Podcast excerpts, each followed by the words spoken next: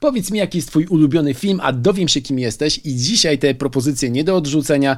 Złożę jednej z najpopularniejszych polskich aktorek. Była dziewczyną killera, matką boską, kotką na gorącym blaszanym dachu, a już szesnastego września zamieni się w Zołzę.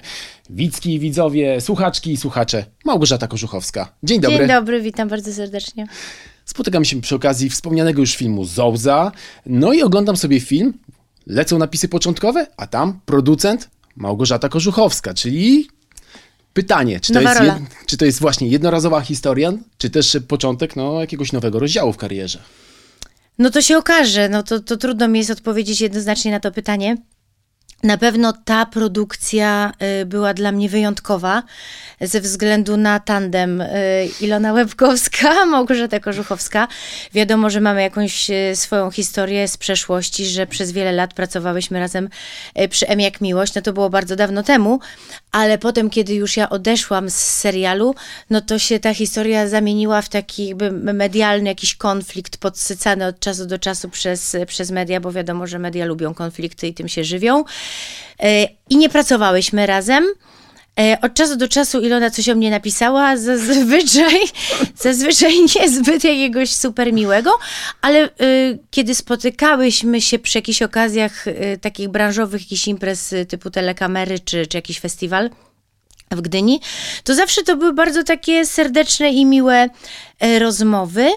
Aż tu nagle dostaję propozycję, właściwie najpierw nie propozycję, tylko książkę i taką zajawkę propozycji, bo dedykacja w książce, która była autorstwem właśnie Ilony Łepkowskiej, była taka: Małgosiu, życzę ci miłej lektury.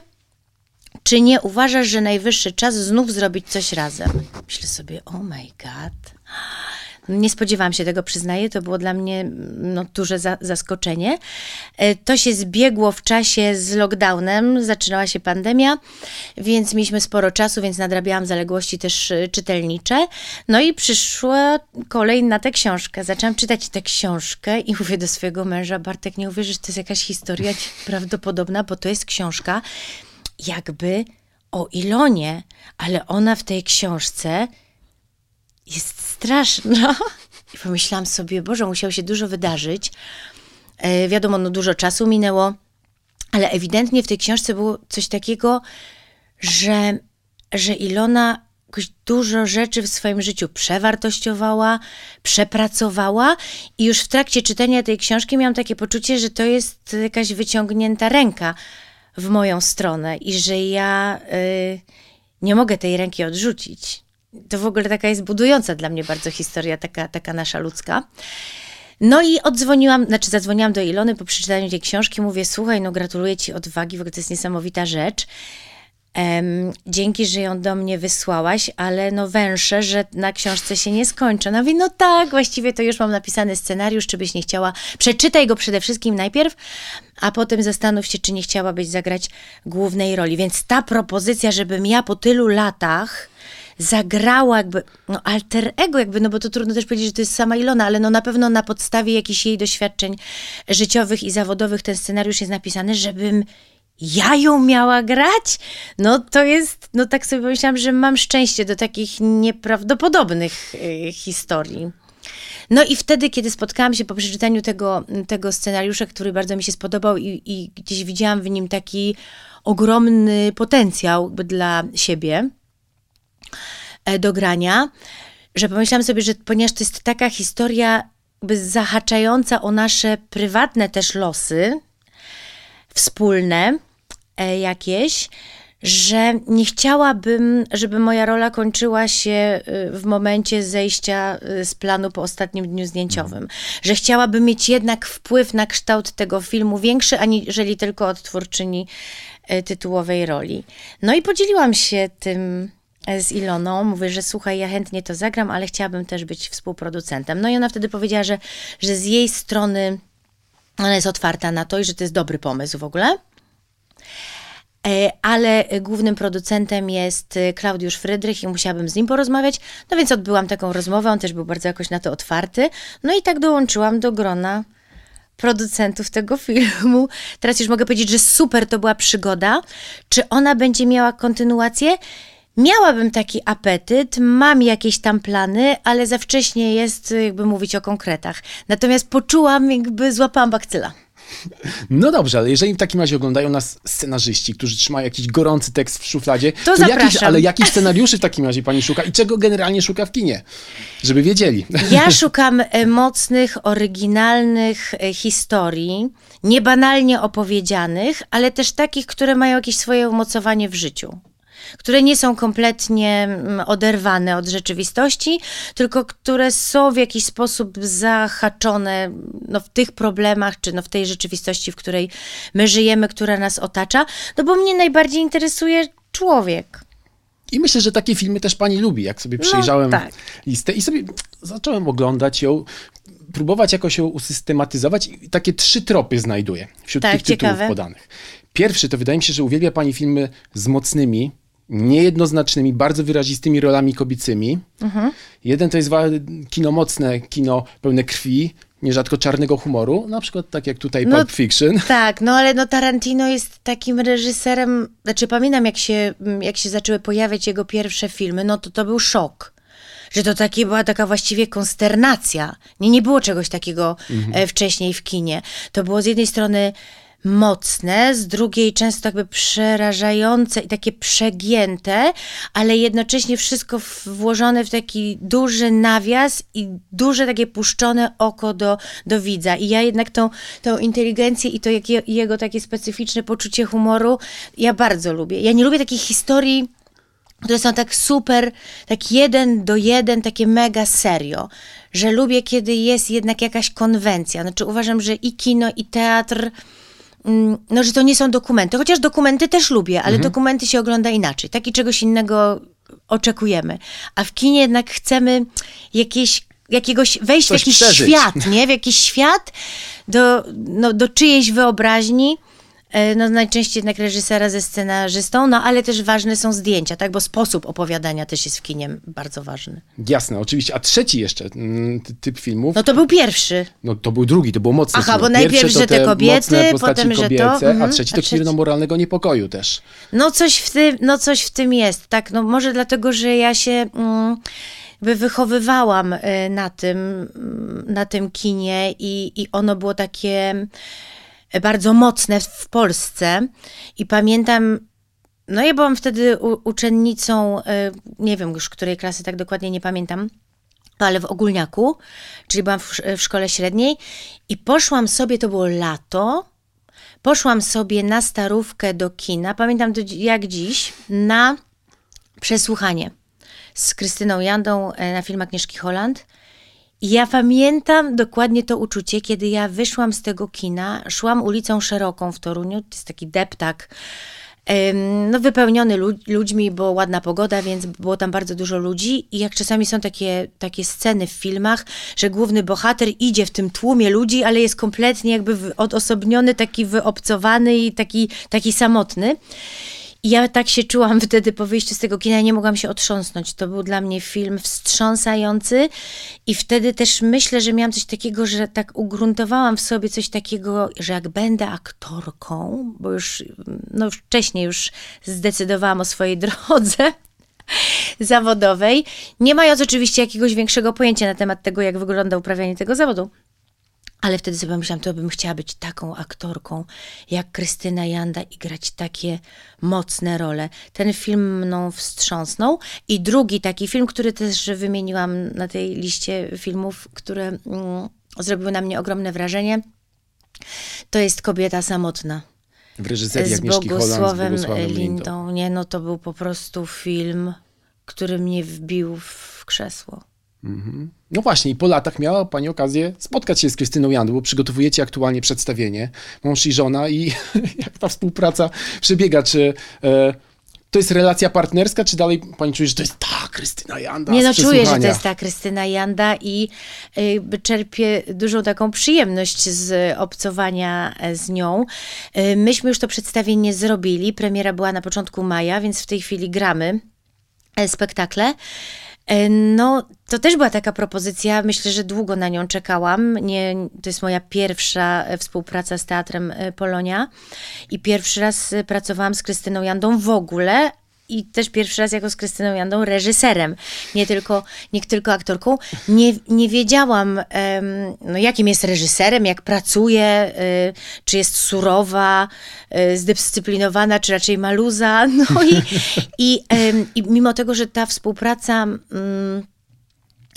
nastała no też w w takim no, specyficznym, trudnym, myślę, dla nas wszystkim czasie, bo my zaczęliśmy próby na początku marca, czyli tuż po wybuchu wojny na Ukrainie, więc to było bardzo trudne, a próbowaliśmy komedię, no to jest Aleksander Fredro, czyli to musi być lekkie, zabawne, właśnie no takie śmieszne, no pełne poczucia humoru, a byliśmy w nastrojach raczej no, minorowych.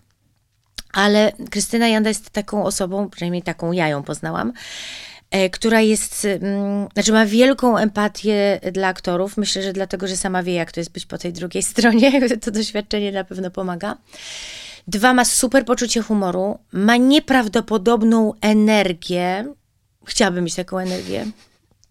Przez tyle lat, przecież ona właściwie nie schodzi ze sceny, bo nie tylko reżyseruje, ale cały czas gra w obu teatrach i ciągle gdzieś jeździ z tymi y, swoimi spektaklami, więc to jest po prostu maszyna jakaś do, do grania energetyczna. Perpetuum mobile. Naprawdę niesamowite. I, i tryb był taki, że spotykaliśmy się o godzinie jedenastej. Normalnie próby w teatrach zaczynają się o godzinie dziesiątej. Ja mhm. jestem przyzwyczajona do tego trybu, ponieważ jestem aktorką etatową Teatru Narodowego, więc gdzieś mam wbity ten rytm taki, taki pracy, że o tej dziesiątej się spotykamy i zaczynamy. Ona mówi, nie, słuchajcie, o jedenastej, to jest taki super, do piętnastej. Wieczorem u nas nie ma prób, bo my nie mamy sali do prób, a są grane przedstawienia w Polonii i w Ochu, są właściwie codziennie grane przedstawienia, więc to jest taki tryb. Przychodzimy, zaczynamy od kawy, od anegdot, od opowieści, więc jakby robi się taki dobry grunt dobry i klimat, flow. Dokładnie, do tego, żeby wyjść na scenę i no super były te próby. Przedstawienie, no już teraz mogę powiedzieć, bo dzisiaj zagramy dziewiętnaste przedstawienie od, od premiery. Widownia jest wypełniona do ostatniego miejsca, plus miejsca na schodach, gdzie no, ludzie kupują wejściówki i, i decydują się no, nawet w tym upale siedzieć, siedzieć na, na schodach. Yy, praktycznie stojące owacje po każdym przedstawieniu. No więc jest to ogromna przyjemność, aczkolwiek yy, poprzeczka w tym przedstawieniu jest postawiona dla aktorów bardzo wysoko, bo to jest klasyka, to jest wiersz, to jest tekst archaiczny, wymagający właśnie dużej takiej sprawności warsztatowej. I energia, energia, energia. Więc my po tym przedstawieniu to jesteśmy takie dętki. No dobrze, to teraz chciałbym porozmawiać o filmie, który ewidentnie był inspirowany klasyką teatralną. Myślę sobie o filmie Blue Jasmine w reżyserii Woody'ego Allena. To jest film ewidentnie inspirowany sztuką Tennessee'ego Williamsa. Tramwaj zwany mhm. pożądaniem. Pani z kolei miała okazję występować w, w Kotce, Kotce, która również jest oparta na sztuce Williamsa. Ciekawi mnie, czy ten Williams, no gdzieś tam jest w pani fascynacja jego twórczością, bo to był też taki autor, który potrafił dostarczać. Szczerze mówiąc, jeszcze w szkole teatralnej się z nim zetknęłam i od czasu do czasu on się gdzieś tam pojawiał, ale przyznaję, że jakby ta literatura to nie była jakaś moja wielka fascynacja, natomiast to, co zrobił Woody Allen z Kate Blanchett, bo myślę, że ona też jest bardzo w tym filmie jednak istotna, to było coś, co też znowu taki poczułam, no taki cień, a może nawet nie cień, tylko taką nutę zazdrości, takiej zawodowej zazdrości, że kurczę, jakbym chciała coś takiego zagrać. No to jest materiał nieprawdopodobny i on też ze swoją taką wnikliwością, no bo on jest, myślę, świetnym psychologiem też i takim obserwatorem mm, i ludzi, i, i też świata. No świetnie to, mm, świetnie to zrobili i to było coś takiego, co ja też bardzo lubię, czyli jakby to jest tak rozpięte między wzruszeniem a A śmiechem jest mhm. też tam taka nutka zażenowania, czegoś takiego nieuchwytnego, ale mimo tego, że nie bardzo lubi się tę bohaterkę, to się za tą bohaterką totalnie idzie. Że to jest taka umiejętność stworzenia jakiejś takiej przestrzeni, która tak zasysa tego widza. Mi zawsze na tym bardzo zależy, że jakby walczę o to, żeby te moje bohaterki były takie, żeby można się było z nimi identyfikować, żeby można było z nimi tak współodczuwać i to Amerykanie robią świetnie, czyli to trzymanie widza w takim napięciu, t- takiej, takiej napięciu, Na, na, pio, napinającej się cały czas y, takiej cięciwy, między właśnie śmiechem a wzruszeniem, że jakby, nie wiem, wzruszasz się, a potem się śmiejesz albo śmiejesz się i ten śmiech ci gdzieś tam zamiera w takim właśnie z, w, wzruszeniu jakimś. No, bardzo ta, ta żonglerka emocjami bardzo mi zawsze, y, bardzo mi zawsze odpowiadała. Y, z tym Tennessee Williamsem to jest tak, że... Y, Akurat opowieść o kotce wydała mi się wtedy, kiedy ją robiłam, nie do końca już przystająca do naszych współczesnych czasów, przyznaję. Mhm. Jakby model kobiety, która jest w stu procentach uzależniona od swojego męża i od takiego rodzinnego układu, dla mnie była już do wyobrażenia sobie trudna. Że wiesz, że dzisiaj jednak to, co kobietom udało się wy, wywalczyć i korzystać z tego, mm, jesteśmy już o wiele gdzieś dalej. Mhm. Nie wiem, czy się pani zgodzi, ale ja mam na przykład takie poczucie, że Róża z Senności mogłaby się w zasadzie znaleźć w uniwersum Tennessee'ego Williamsa. Nie ma pani poczucia, że to jest też taka bohaterka... Tak, tak. Bo to była taka bohaterka mhm. gdzieś w jakiejś klatce, że ona była po prostu gdzieś zniewolona raz przez y, y, swoją chorobę, dwa gdzieś przez jakiś taki toksyczny związek ze swoim mężem.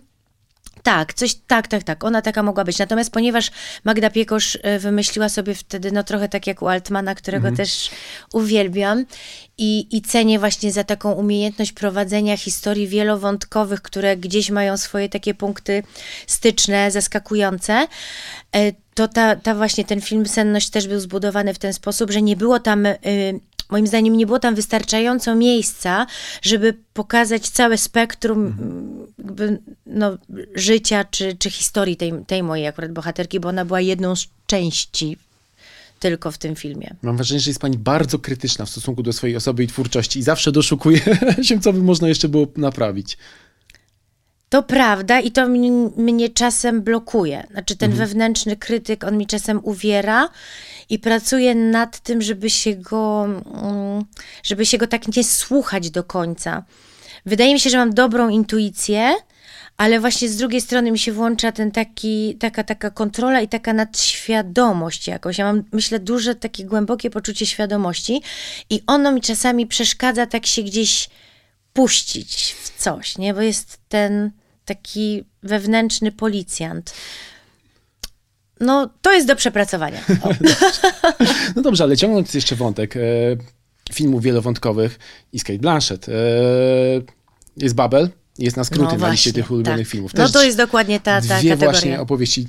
Czy Kate Blanchett e, no jest jedną z takich aktorek, e, które zdecydowanie śledzi pani, jak się pojawia tylko jej nazwisko na plakacie, to wiadomo, że warto wybrać się do kina, jest takim stempelkiem jakości. Śledzę, bo uważam, że ona, no oprócz ogromnego talentu, który ma, ona, m- znaczy mam, wydaje mi się, coś jakby podobnego do niej, że jakby mam taką odwagę, yy, odwagę przyjmowania yy, propozycji, czy prowokowania yy, losu, żeby te propozycje gdzieś tam do, do, do mnie spływały, yy, o które mogłabym być niepodejrzewana. O, że tak, że lubię, lubię wyzwania i myślę, że ona też lubi wyzwania i też ma swoje, swoje korzenie w teatrze. Mhm. Jej mężem jest reżyser, ona jest aktorką australijską, co pewnie też nie, niewielu pamięta, no bo dużo gra po prostu w, w Hollywood, w, w kinie amerykańskim, ale też bardzo dużo grała w teatrze i z tego teatru się wywodzi i myślę, że ci, aktorzy, którzy właśnie mają te doświadczenia teatralne, to oni są tacy poszukujący, znaczy tacy, którzy zawsze starają się właśnie gdzieś dobić do tego tam trzeciego, czwartego czy piątego dna i tacy są też trudni do zadowolenia. Bo wiadomo, że czy serial, czy, czy kino Może ja też mam takie doświadczenia, bo może nie trafiłam na takiego reżysera.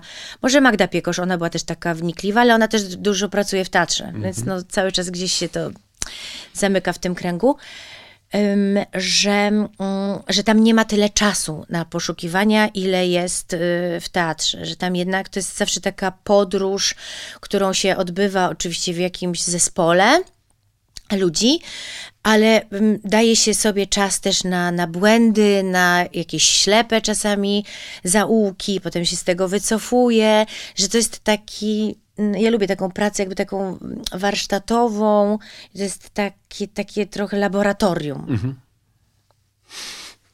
No dobrze, teraz proponuję lekki skok w przeszłość, bo na liście ulubionych filmów znalazł się taki film jak Kalifornia.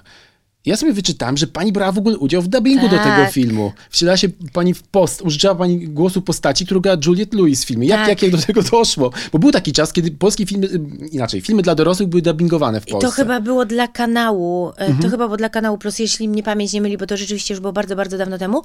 Ja nie miałam wielkiego doświadczenia, tak mi się wydaje, nie pamiętam, który to był rok, ale to był z dziewięćdziesiątych, chyba tam jakaś końcówka lat dziewięćdziesiątych, mhm. prawda? Że nie miałam jakiegoś wielkiego doświadczenia w dubbingu, a nagle tutaj dostałam rolę, mhm. no ta rola to była, to nie była taka bułka z masłem, nie? To był hardkorowy film. Seryjny zabójca. Tak, no i ten Brad Pitt, no, czy do zwariowania, ja w ogóle też go uwielbiam. Um, za takiego też luza, który, który ma w graniu. Bo gdzieś to aktorstwo to jest właśnie coś takiego, że jakby trochę spięcia i takiej dyscypliny, a jednocześnie takiej umiejętności wpuszczenia, takiej, takiej swobody, czegoś takiego jak aktor jest niezestresowany, to się nagle pojawia ileś tam dodatkowych kolorów, a jak jest spięty, no to jest taki jakby poprawny, szkolny. Mhm. Brad Pitt właśnie to ma, ma tego takiego amerykańskiego, tego luza, to jest super. Amerykański serwer. No i wracając do tej Juliette Lewis, potem też śledziłam ją, bo ona mi się strasznie podobała za taką, to się też zbiegło, pięćdziesiąt tysięcy mątków, sorry. Bardzo z dobrze, taką sztuką, którą, którą robiłam w Teatrze Dramatycznym z Grzegorzem Jarzyną, to, by, to były niezidentyfikowane szczątki ludzkie, czyli prawdziwa natura miłości. I tam też była taka jazda bez trzymanki. I to mi się jakoś tak wszystko zazębiało. To były takie czasy. Ta końcówka lat właśnie dziewięćdziesiątych, początek dwutysięcznych lat, to były takie... No to właśnie był ten Tarantino, to był Jarzyna, czyli coś zupełnie, też zupełnie nowa jakość w teatrze, trochę też taka filmowa, taka rzeczywistość. No i taka jazda bez trzymanki, mocna muzyka, taka jazda na krawędzi. Strasznie mhm. mi się to podobało. Ja kompletnie nie byłam w ten sposób postrzegana. Yy. W dwutysięcznym roku chyba zaczęłam robić M jak Miłość, chociaż zaczynałam mhm. jako Hanka taka negatywna, czyli tak, ona no pamiętam, tak, ona była fan fatale. No tak, ona nie była to pozytywna postać, ale do tej pory robiłam dużo rzeczy takich kostiumowych, byłam taka obsadzana w takich rolach y, panienek z dworka, takich tro, trochę komediowych, bo killer, killer mi dał takiego tak, pa, no to pazura była... i... super komediowa postać z pazurem. Tak, to była, to była akurat... Killer, co ty mi tutaj? No, to była akurat komedia. No, w każdym razie to mi się bardzo podobało. No i potem Urodzeni mordercy. Super się robiło ten dubbing. No tam mogłam się wyżyć, tak? Czyli to, czego nie dostawałam w realu, właśnie czy, czy, czy w kinie, czy, czy w teatrze, no już potem u Jarzyny, no to mogłam tam się wyżyć w tym. Dobrze to wspominam. W ogóle mam takie poczucie, przeglądając sobie tę listę, że lata dziewięćdziesiąte to był chyba jakiś taki formatywny dla pani okres, dla, dla wrażliwości filmowej i tego, co pani lubi właśnie. Tak, wie pan, no to jest tak, że no, młody człowiek, który um, y, opuszcza swoje rodzinne y, gniazdo, przenosi się do innego miasta, do wielkiego miasta, do, do Warszawy y, i ma te cztery lata, które poświęca przede wszystkim jakby no na kształcenie się, na poznawanie siebie, swojego gustu, kształtuje się, ma styczność z mistrzami, no, ze świetnymi aktorami, reżyserami, którzy są jego profesorami. Mówię tutaj oczywiście w trzeciej osobie, ale o sobie. No to jest ten czas takiego ładowania tych akumulatorów i takiego rozpoznawania też i, i poznawania i rozpoznawania siebie i tego, w którą stronę, jaką ścieżką chciałoby się podążać. I to też jest taki czas, gdzie człowiek jest nastawiony przede wszystkim na siebie. Jakby jest życie towarzyskie, ono kwitnie, wiadomo, szkoła teatralna akademik, imprezy, noce przegadane, no to wszystko też ciebie kształtuje. No to był świetny czas. Dużo się chodziło do teatru i bardzo dużo chodziło się do kina, a też myślę, że to był taki czas dla kina bardzo dobry, więc się pojawiały nowe rzeczy, zupełnie inne, właśnie no, nowi reżyserzy, młodzi. Była jakaś taka zmiana y, pokoleniowa. I każdy z nas myślał, pamiętam wtedy w tej szkole, że no teraz to się dopiero zacznie. Ja wiem, co, jak to powinno wszystko wyglądać. Ja y, mam y, pomysł na to, żeby gdzieś się wyrwać z tego, z tych takich ram pewnej poprawności, której jesteśmy uczeni. No to jest taka pewna pycha, y, która, czy i odwaga, która jest no, domeną młodości i uważam, że właśnie dzięki temu powstają super rzeczy. No. Ale a propos wyrywania się z poprawności, to ja zewsząd słyszę, że pani to ma, tak jak mówią Amerykanie, raunchy poczucie humoru. Powiedzmy tak, że w kabarecie starszych panów to raczej takie żarty by się nie znalazły. Potwierdza to pani, że lubi się zaśmiać z dobrego, hmm, koszarowego żartu, o tak. No nie wiem, czy to są koszarowe żarty, ale mam c- czasami coś takiego, że ktoś mi, ci ludzie, którzy mnie bardzo dobrze znają, to mi mówią, że ktoś, kto pierwszy raz na przykład mnie spotyka i usłyszy jakiś mój y, żart, to może się czuć skonfudowany, bo się nie spodziewa po mnie takiego żartu. Ja mówię, no ja już to wiem, ale lubię też i lubiłam, pamiętam od dziecka, wpuszczać w maliny moich rodziców i oni byli, no tak powiem, przepraszam, takimi ofiarami trochę tych moich żartów, bo dobra też w tym byłam. Znaczy potrafiłam tak z pokerową twarzą y, zaserwować komuś coś i ten ktoś był taki... Znaczy ja uważam, że w ogóle poczucie humoru nas ratuje w wielu sytuacjach i że bez poczucia humoru byłoby jakoś strasznie ciężko. Że lubię tak czasami właśnie przekuwać te, te balony albo wpuszczać w maliny, ale oczywiście natychmiast jakby klepię po ramieniu, mówię, nie, hej, żart, żart. No, żeby tak skrócić też dystans, może zmniejszyć go i żeby tak się zrobiło bardziej luz. Że nie lubię tego przysłowiowego kija, wiadomo gdzie. Filmem, który na pewno nie został zrobiony z kijem, wiadomo gdzie, jest Dzikość serca. W jednej z głównych ról tak. Laura Dern. I to też słyszałam, że miały pani okazję się spotkać na festiwalu w Wenecji. dwa tysiące dziewiętnasty rok, jeżeli dobrze pamiętam, premiera filmu Historia małżeńska. Tak, wiem, że pani już o tym mówiła w wywiadzie, ale i tak no, sorry, tak mówiłam, już o tym mówiłam, o tym, no spotkać się, hmm, no to wiadomo, że to był przypadek i, i, i przypadek polegał na tym, że, że byłam w Wenecji i byłam na premierze właśnie tego filmu, gdzie grała Laura Dern. Spotkałyśmy się przez przypadek czysty na takim pomoście, który na tej wyspie Lido tak, czeka na łódki. Tak, tam już jest pałac festiwalowy, mhm. dokładnie. Które odwożą gości na, na ląd, już tam do miasta, do, do hotelu. No i s, no stało tam dużo ludzi. Ja się w pewnym momencie odwracam i patrzę, nie wierzę, no na wyciągnięcie ręki stoi Laura Dern w przepięknej sukni. No, przed chwilą y, podziwiałam ją też we wspaniałej roli y, w tym Marriage Story. I mówię, no nie, no muszę się do niej odezwać, no, muszę ją zagadać. No i oczywiście podziękowałam jej za, za rolę w filmie, podziękowałam jej za rolę w Wielkich kłamstewkach. Mówię, że śledzę ją jeszcze od czasów Dzikości serca, że pięknie wygląda, jest wspaniałą aktorką. No ona wiadomo, no, była uśmiechnięta, też szczęśliwa, bo film był bardzo y, ciepło przyjęty, więc odwdzięczyła mi się komplementem. I... A była jakaś wspólna fotka? Nie, wie pan, ja się wstydzę. Trzeba brać przykład z Borysa Szyca. On no jak jedzie ja na galę, wiem. To... wiem, no są właśnie tacy aktorzy, ma. Którzy to super potrafią i nie, nie, jakby nie mają obciachu i się nie wstydzą, a ja mam takie jednak z tymi zdjęciami... No nie, no i nie zrobiłam sobie tej fotki. Natomiast tutaj jakoś tak strasznie nie żałowałam, bo jakby to wszystko, co się działo dookoła i tak było jak z bajki. Było to niesamowite, więc, więc byłam w ogóle uskrzydlona. No oczywiście miałam taki niedosyt, że myślałam sobie, Boże, no najwspanial- najwspanialej byłoby być na takim festiwalu jednak ze swoim filmem i ze swoją rolą, no może jeszcze kiedyś się to wydarzy. Pani producent, no trzeba... No więc właśnie działamy, tak, jakby nie, nie, nie odpuszczamy, działamy, ale... Ale miałam taką sytuację, gdzie naprawdę żałowałam wtedy, że nie zrobiłam sobie tego Aha. zdjęcia. z kolei z Madsem Mikkelsenem. Mhm. No i to już był totalny przypadek, naprawdę to było rok temu na wiosnę, miałam wtedy swoje pięćdziesiąte urodziny i ym, przyjaciele i, i rodzina zrobili mi taką niespodziankę, że na, w ten weekend taki długi majowy pojechaliśmy na, okazało się, Majorkę, bo to była dla mnie niespodzianka.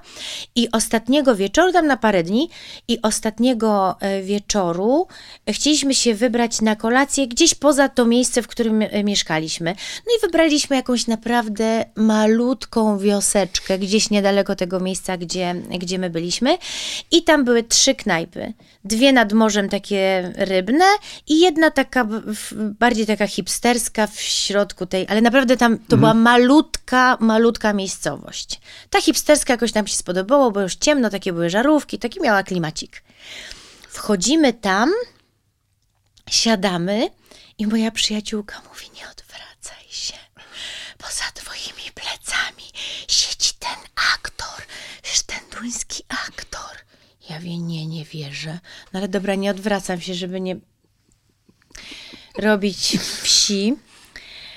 Ale ja już na nim usiadłam i miałam go dokładnie tak, jak ta kamera, na wyciągnięcie dwóch moich rąk. No to były po prostu półtora metra. Siedzi on ze swoją żoną i z psem. Mówię, nie wierzę. A byłam, znaczy, właśnie nie pamiętam, jak to było. Ja już chyba byłam po tym, um, y, po filmie Na Rauszu. Na Rauszu. Mhm. Gdzie no on jest tam totalny. No totalny. I ten film, nie wymieniłam tego filmu, bo zapomniałam, ale ten film jest, no to też kocham takie filmy, jakby niby zwykła opowieść, ona się sobie tak wlecze, tralalala i lalala, i ma potem takie... Bęk. I tak, właśnie to bęk. No ta ostatnia scena, gdzie on tańczy, no on jest po prostu świetny. I ta kolacja to była dla mnie męka. No męka kolacja. Gdzie, no chciałam tak, żeby no to oko mi na niego nie uciekało.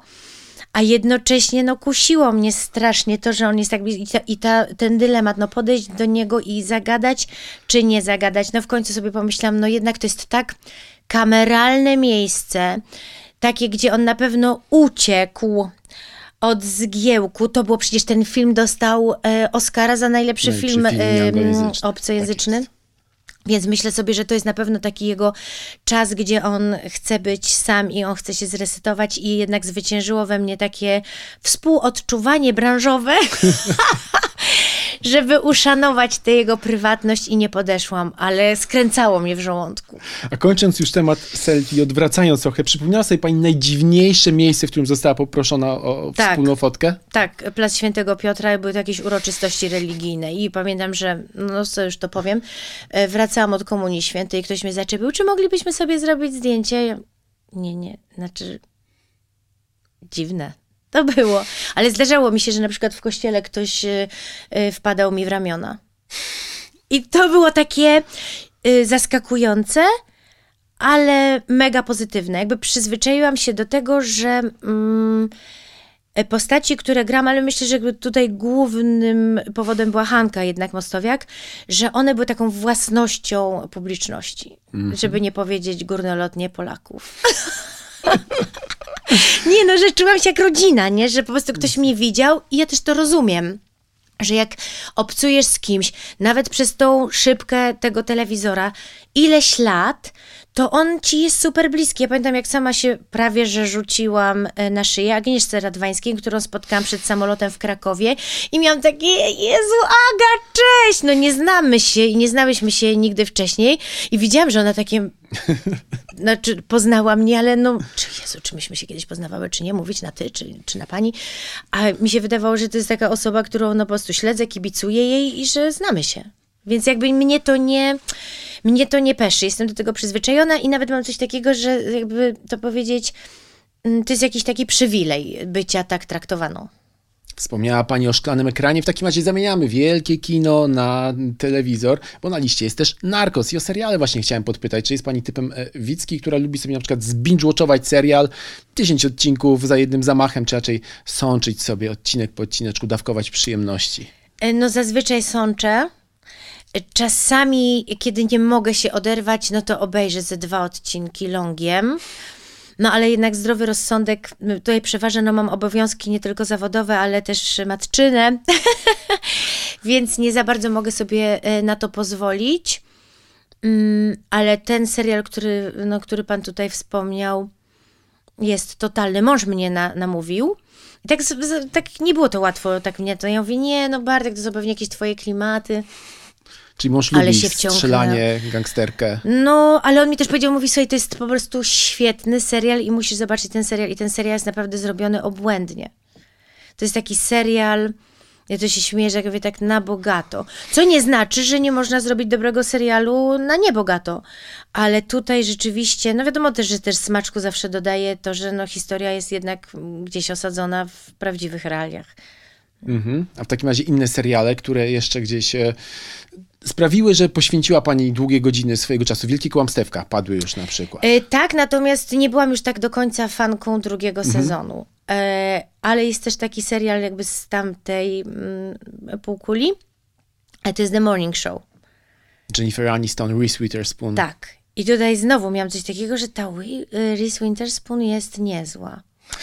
Że mm, no ma jakąś taką siłę sprawczą, dobre pomysły, yy, fajny pomysł na siebie, no i ten serial też taki, yy, myślę, yy, myślę, że taka, taka umiejętność właśnie współodczuwania z tym, co się dzieje dookoła, nie? Taka umiejętność reagowania na to, co się dzieje dookoła, taka, wy, taki, u, taka umiejętność też wyczuwania e, publiczności. No i to jest super zagrane i świetnie wymyślone i, i trzyma w napięciu.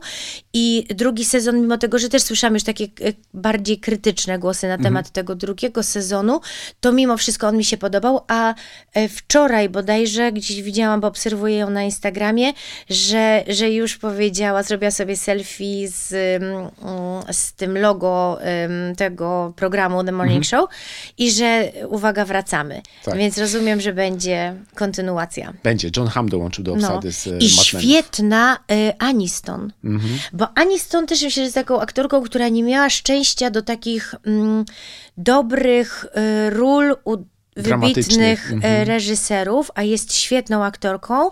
I w tym The Morning Show ona też daje taki właśnie nawias na siebie i takie, takie puszcza oko i stworzyła tam naprawdę świetną postać.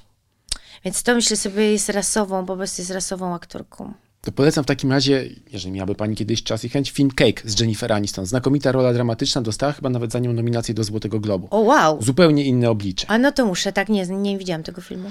Zmierzając powoli do finału, pomyślałam sobie, że idealnym filmem na zakończenie naszej rozmowy będzie film Amator w reżyserii Krzysztofa Kieślowskiego. Z kultową, legendarną, finałową tak, sceną, Jerzy... kiedy bohater mhm. Jerzego Sztura, Filip Mosz, zwraca kamerę na siebie. Człowiek, który do tej pory portretował świat dookoła, zdał sobie sprawę, żeby, żeby być dojrzałym artystą, trzeba opowiedzieć o sobie. Więc ciekawi mnie, jakby to było, gdyby zwróciła pani kamerę na siebie i jaki byłby to film? Ilona Łepkowska, już wiemy, nakręciła komediodramat opowiadający o tym, że można przeżyć życie lepiej, że praca nie jest wszystkim, że warto inwestować czas i miłość w rodzinę. A jaki byłby film o Małgorzacie Kożuchowskiej? Myślę, że tak szczerze, szczerze, szczerze na to pytanie, to tak bym mogła odpowiedzieć za jakieś dziesięć lat. Dobrze, w takim razie umawiamy się. Umawiamy się na kolejne spotkanie. Teraz jestem jeszcze w procesie i wolałabym nie robić chyba filmu jednak o sobie. To myślałam się, że i tak pewnie zgłaszają się e, ludzie, którzy na przykład chcieliby jakiś wywiad rzekę przeprowadzić. No tak, zdarzały się takie, już zdarzały się nawet ileś lat temu takie propozycje, żeby, żeby napisać właśnie książkę, taki, taki właśnie wywiad rzeka, czy w jakiejś innej formie, ale zawsze mi się jednak wydawało, że, że jeszcze jest coś ważniejszego do zrobienia i że tego typu, tego typu forma, ona jakoś zmusza od razu do pewnych podsumowań, a wydaje mi się, że jednak w moim życiu zawodowym, no już nie wspomnę, że w prywatnym, to nie jest jeszcze czas na podsumowania, jeszcze się dzieje. Będzie się działo, my zapewne spotkamy się na premierze filmu Zołza od szesnastego września w kinach, no i miejmy nadzieję, że przy kolejnych projektach, których będzie obfitość. Małgorzata Kożuchowska, bohaterką podcastu Mój Ulubiony Film. Bardzo dziękuję za tę rozmowę. Dziękuję bardzo i zapraszam na, na Zołzę do kin.